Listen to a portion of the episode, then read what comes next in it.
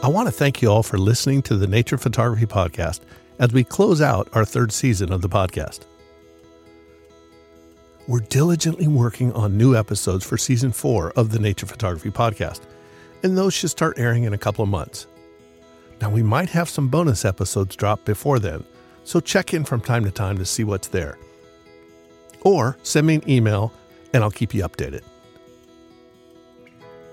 For this episode, since I've been sent some questions about producing a podcast, I thought I'd give you a little behind the scenes information of how this whole nature photography podcast comes together. The first thing we do is to come up with a subject idea. What do we want to feature on the Nature Photography Podcast? In most cases, it's a species of wildlife that intrigues us enough to write a show about it, or maybe it's a location or even a style of photography. One of the things that factors into all the decisions is that I like to learn too. So while producing an episode, I do a deep dive into research about a topic so that I can learn even more about what we plan on creating an episode about. Take the episode in season 3 on the Mexican free-tailed bats that I did with one of my good friends and fellow photographers, David Bozick. What I like it is when the flash goes off, you can see the one that. I saw one earlier. You, oh, you could just That see it one? for a second right in there. Yeah, he's at an angle coming in. Yeah. And look at all of them. There are just thousands of them. We spent some time planning on how we would record the bats and how to make the photographs. We knew that they're only on their roost during the summer months, so some planning was in order. We talked about his system for photographing the flying bats in the dark and then started testing. He did most of the trips to the spot where the bats roost. It's a fair amount of legwork to get into the right position and do the testing that needs to be set up for that extensive lighting setup. Once he was happy with the results, we became more serious about making an episode about it. One of the most important parts is observational research, just going and watching. This takes time and yields no photographs, but it does lay the groundwork for how these animals react to humans and how they behave. Critical knowledge can be gained for how to do the photographing and how not to disturb these animals where they live. David spent a lot of time going to that same location and watching the bats, figuring out what their moves were, how they lived, how they came out at night, what time of day, which way did they go, what the directions that they went into, and how they clustered.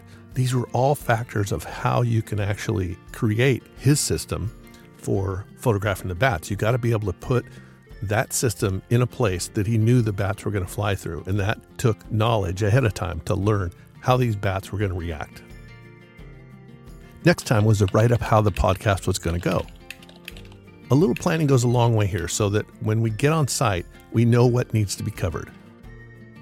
It took two separate visits for the sound recording of these animals.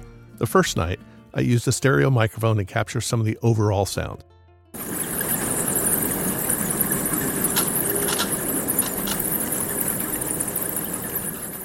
I found that adding ambient sounds of the environment really brings the listener into the show.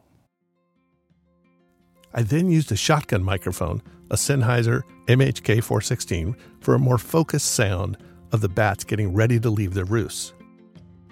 While this worked, I didn't get exactly what I was looking for. I wanted more of a close up of the sound of the bats. On the next visit, David had refined his shooting technique and even helped me set up my camera to get a second angle of the flying bats, shot at the same time as his camera was triggered. The cameras are triggered by a motion going through the defined field as long as both cameras were connected to the sync cord and aimed at focused at the same spot, we would get two different angles of the bats flying through the triggered area. On this visit, I was able to get some good recordings of the bats themselves. I used a parabolic microphone for this and it created some very pleasing results. Here's what that sounded like.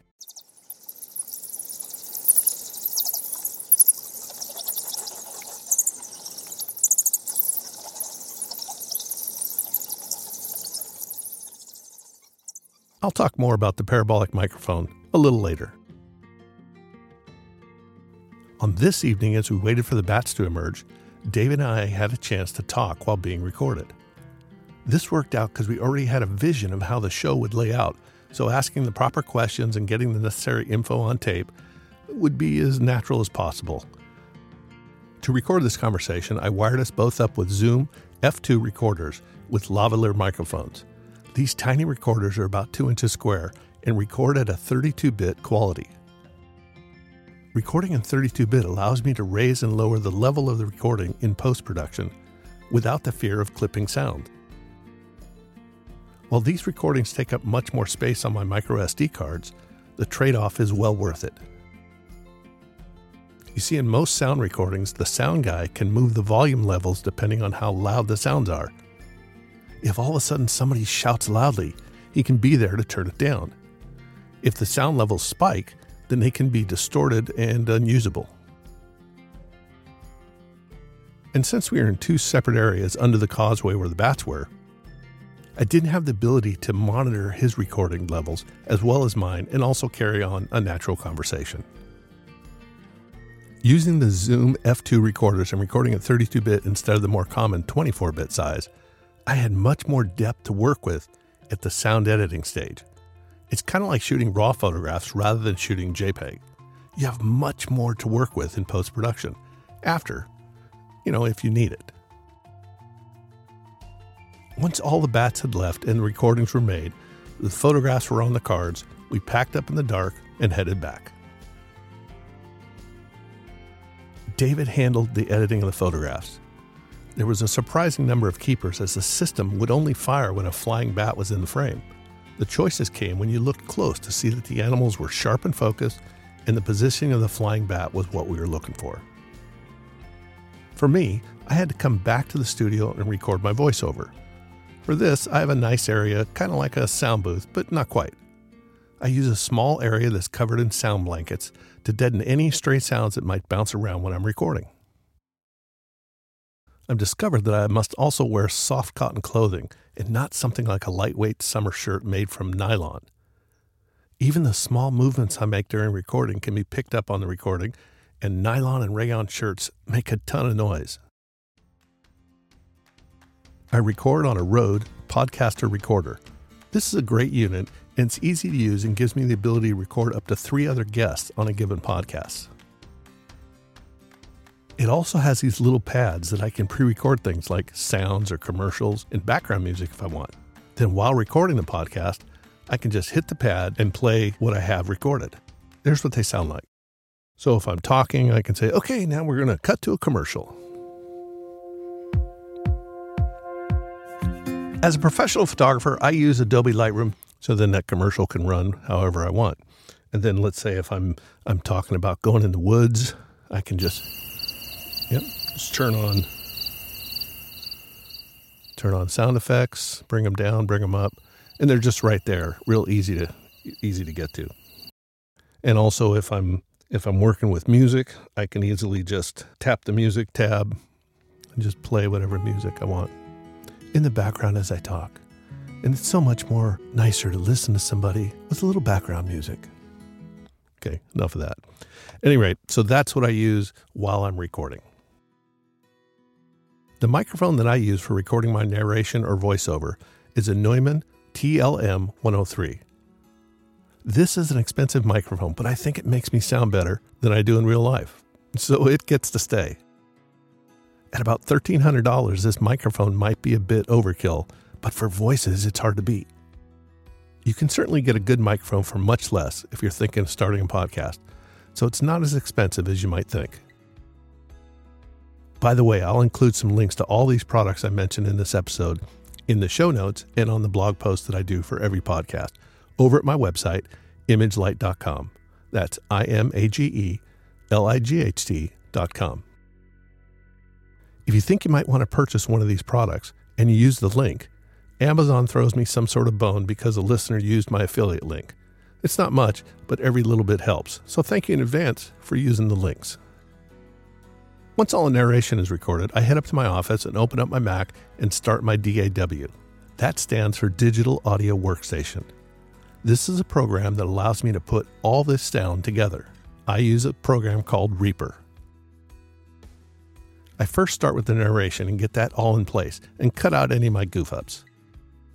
Once that's sounding good, then I start adding the guest conversation or sound effects that I've recorded.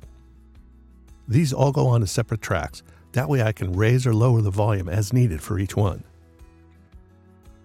When I did the episode on crows in season 3, I had several things to keep track of. First was my narration. Next was the ambient sounds. These are usually recorded in stereo to give some depth to the scene. I read somewhere that more than 70% of podcast listeners listen with headphones, so I thought I'd take advantage of that and give them some sounds to really listen to. Next, I added the more pinpoint sounds. In the case of the crow episode, I recorded crows with my parabolic microphone.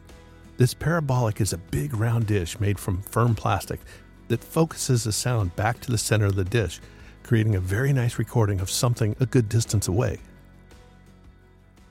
In the case of the crows, I found some one morning in my front yard and made the recordings.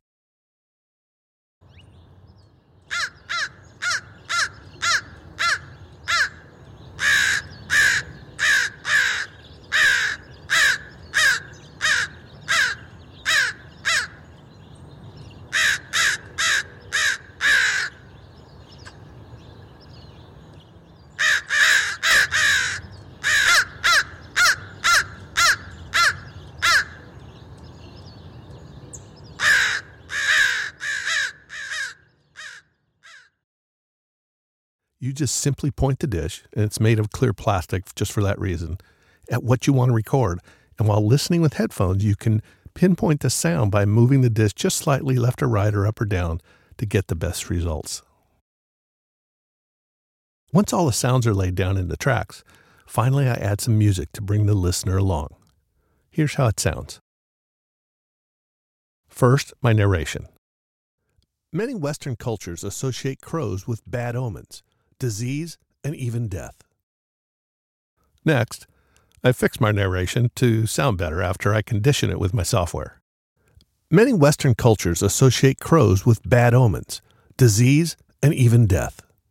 Then I add the ambient sound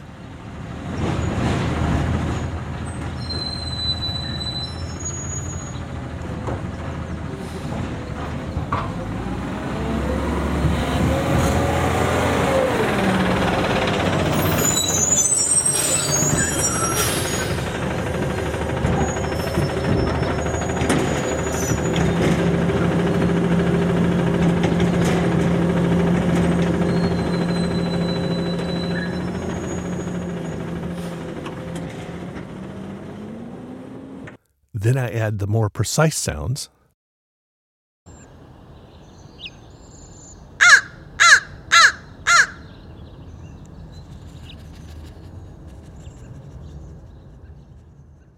And lastly, I add the music.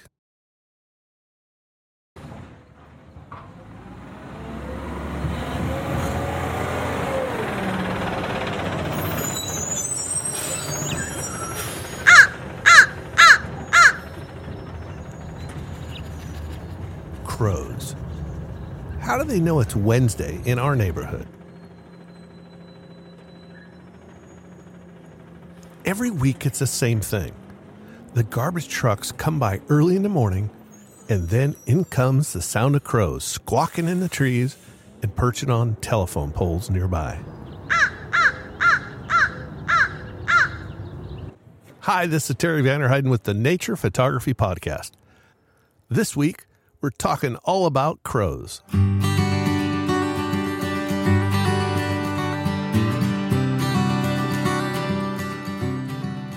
Many Western cultures associate crows with bad omens, disease, and even death. Once it's all done and rendered out for the podcast world, I schedule it for a release date. Once that's all set, I go over to my website and create a post that has all the photographs of the subject in the podcast. Since photography is a visual medium and not necessarily an audio medium, I know that most people want to at least take a look at what the photographs look like that I'm talking about.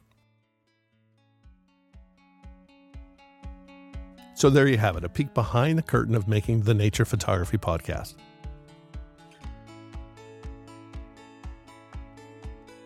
If you're enjoying these podcasts, please take a moment to tell another photographer about it. Maybe make a post on Instagram or Facebook or Twitter. That would be a great way to tell others about this podcast. It can always be searched on any of the leading podcast players Apple Podcasts, Spotify, Overcast, and many others. It's important to include the in the title, the Nature Photography Podcast. It would be great if you could leave a positive review on any of those platforms because it could really help keep this podcast high in the ratings. You can always go to my website, imagelight.com. That's spelled I M A G E L I G H T.com. And check out the blog post of each episode to see photographs.